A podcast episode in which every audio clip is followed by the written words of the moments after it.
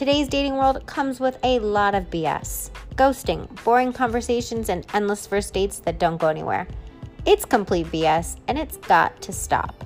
I'm your host, Kenna Renee, and Dating Without the BS gives you straight to the point dating solutions so you can meet the exceptional partner waiting for you. So let's do it. Hi, friends. Welcome back to episode 14. Before we get started, started, I just want anybody who's listening in the state of Texas to know that you're in my prayers and in my thoughts. And for those of you who are listening to this episode later down the road, um, we are having crazy, crazy weather, and the state of Texas is being affected dramatically by it. Um, power outages, pipes breaking, um, not having any heat and electricity for hours and hours and hours on end.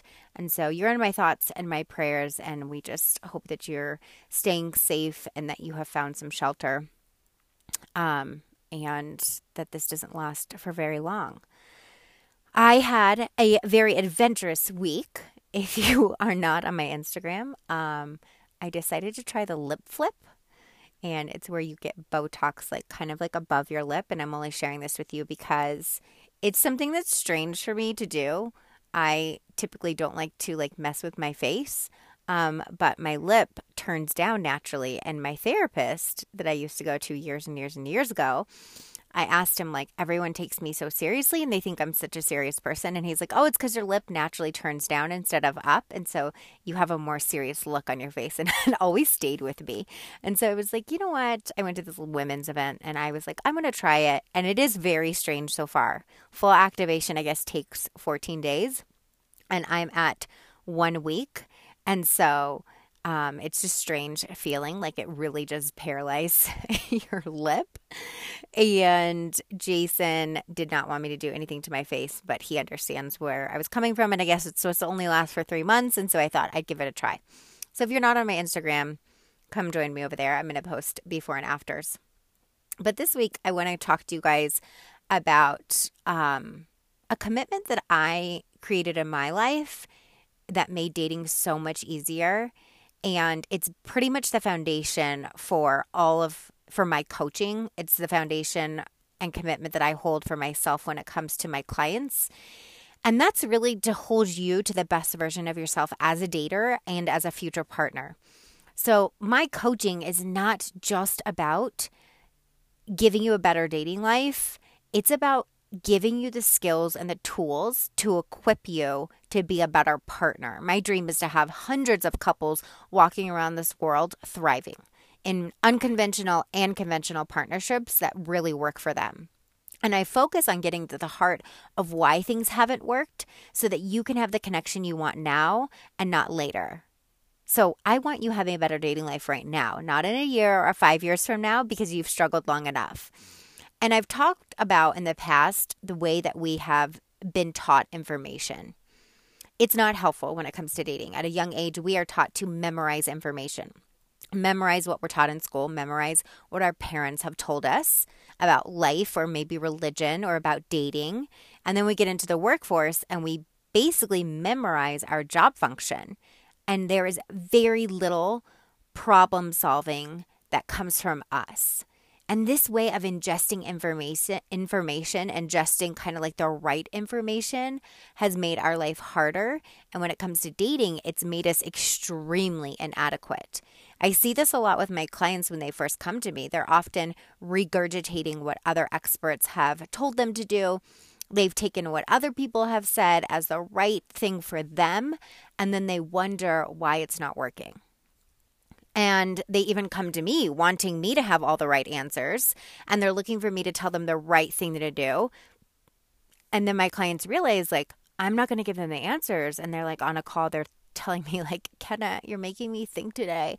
And I do it because I love them. And I deeply know that that's what's going to give them the partnership that they want. It's fascinating. When I ask them certain questions, they feel kind of silly because they don't know the answers. They're like, I should know this. This seems like a very logical thing that I should have thought about, or it seems like a logical thing I should know, and I don't know the answer. And I'm like, no, no, no, don't feel silly.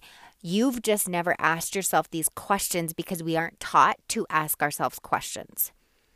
And this is the big difference between my coaching and I think other people's coaching is that I'm not giving my clients my opinions.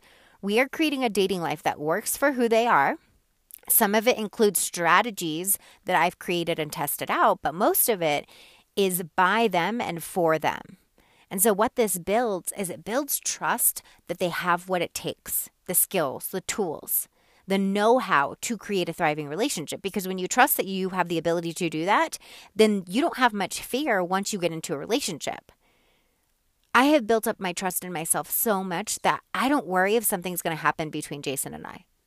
Because I know I have all the skills and all the tools to either make this relationship thrive or if we decide to split ways, I have all the skills and tools to make another relationship thrive. So, whenever you go to your mom or your friend or person that you confide in to give you answers, what's happening is you're literally weakening your ability to think on your own. To create a solution that leaves you feeling peaceful and badass. You are weakening your ability to stand up for yourself in the heat of the moment, weakening your ability to understand what you really need, and weakening your ability to effectively communicate. I know that's not what you want to do, but I need to lay it out there for you guys, guys to see because it's so important we stop using what other people have told us as our solutions. I know with certainty things will not magically change when you meet the right person. You will not all of a sudden have these magical skills of like, I can recognize how I feel and I communicate my needs perfectly and calmly that's not going to happen when the right guy comes around. That is not the way that it goes. We have to gain the skills first, and then the right person comes along. Now, if you don't feel like you have all the skills you need, that's okay. That doesn't mean you have to go find the skills before you go date. Oftentimes, we develop, sharpen, and polish our skills and build our skills while we're in the dating process, and that can happen very quickly. But every time you're using a prefabricated answer from some expert, you increase your failure rate, failure rate for your future relationship. That is not dramatic. That is literally, I'm not kidding. Like, I want you to think about it. If you're using prefabricated answers of how to text a guy back appropriately, what are you going to do when you don't have those answers and you're in the heat of the moment? I don't give a lot of text message responses to my clients, but I do teach them how to message guys and communicate in a way that supports themselves and the health of the future relationship if there's going to be one. I want you to have these skills too. Everybody in the world needs to have these skills. So if you can get into the habit of going to yourself for your answers, you're equipping yourself with the ability to communicate anything. We all say communication is the most important thing in a relationship. I believe that. But I can tell you, so many people, most people are not effective communicators. When you have the ability to solve any problem right now and what you need, then you have the ability to solve any problem in your future relationship at any time without the fear that it's going to come off wrong or that it's going to push him away or that you're going to get the silent treatment. How many times does that happen? I think that's the biggest reason why we don't communicate is because we're like, well, in the past, I haven't said it right. It's pushed the guy away. I've gotten the silent treatment. I don't want to do that again. So I better just not say anything. Maybe this just isn't such a big deal. And we minimize how we feel. We minimize our experience. We minimize our ability to be close to that person. You're capable of being the woman who is calm and peaceful and trusts herself. And that's something that no man can take away when we build this skill within ourselves that, like, I have the answers. You become the woman who sees a problem or a frustration in a relationship and she gets to the heart of what's bothering her, understands the solution she needs, and then presents it to the man. Again, this is all stuff I practiced and built when I was in my dating life because there's too many relationships where the woman and the man is feeling frustrated, but they can't identify exactly what's wrong, so they don't express it. It gets pushed under the rug, or they identify what's wrong, but they don't want to bring it up because they don't want to rock the boat. And this is what breaks and tears down a relationship. So, what we need to do is rely on ourselves and build that muscle of trust in ourselves. And so the solution becomes really easy. It comes down to asking ourselves better questions. And here are some of my most favorite questions that I love to ask myself. I ask myself these questions even to this day in my relationship. And I get my clients in the habits of asking themselves these questions. So, why am I bothered by this? What exactly am I bothered by? There's a difference in being bothered by what a guy has done and then really understanding what I'm bothered by. So let me give you an example. If you're bothered by the fact that a guy hasn't made plans with you, that's the surface thing that you think is bothering you. But what's really bothering you is that you're feeling like he's not that interested. Do you see the difference? Second thing you're going to ask yourself is Did this person actually do something that's wrong or is it just not my preference? This happens a lot with clients. They will get frustrated about what some guy did, and then they just cut the guy off. And we have to identify that, oh, it was not my preference. He actually didn't do anything wrong. So, a good example of this is a client was frustrated that a guy didn't really chat with her in between the dates that were scheduled. So the date was Tuesday, their next date wasn't until Saturday, and she didn't really hear from him much. What this was, what was happening was that she was getting emotionally, um, it was, it was like emotionally rubbing her the wrong way that he wasn't contacting her.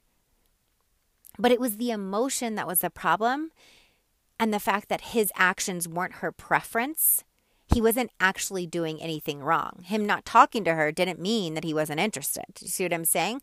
So, did this person actually do something that is wrong, or is it just not my preference? The third question is What's the ideal outcome? The ideal outcome has to do with an emotion that you're wanting to feel. So, same situation with another client, which is she didn't really hear from a guy a lot between the dates. And I asked her, well, if you did hear from him, what would that give you? And she said, reassurance. So the emotion we're actually wanting to feel is reassurance. And then you're going to ask yourself, fourth question, what simple solution can I create that would support my ideal outcome? The ideal outcome being feeling reassured. What simple solution can I create for myself that's going to support my ideal outcome? A simple solution has to be an action that you can take for yourself and the person involved might be the supporting role. Those are the questions that you're going to ask yourself. You're going to get yourself in the habit of asking yourself higher quality questions because I can tell you what, you have all the answers. What you have not been taught is that you have the awareness, the solutions inside of you, and everything that gets in the way of following through or having what you want is because you're doing what everyone else has told you to do, and that not that may not fit who you are. You're also weakening your ability that you that of knowing that you're going to of knowing, excuse me, and understanding that you will be aware of what your future relationship needs. You are deserving of a better dating life right now. You're capable of creating that for yourself right now. You don't have to struggle or question or overthink or be hesitant of what could possibly go wrong because you've built so much trust in yourself and your abilities. And you can start doing that right now.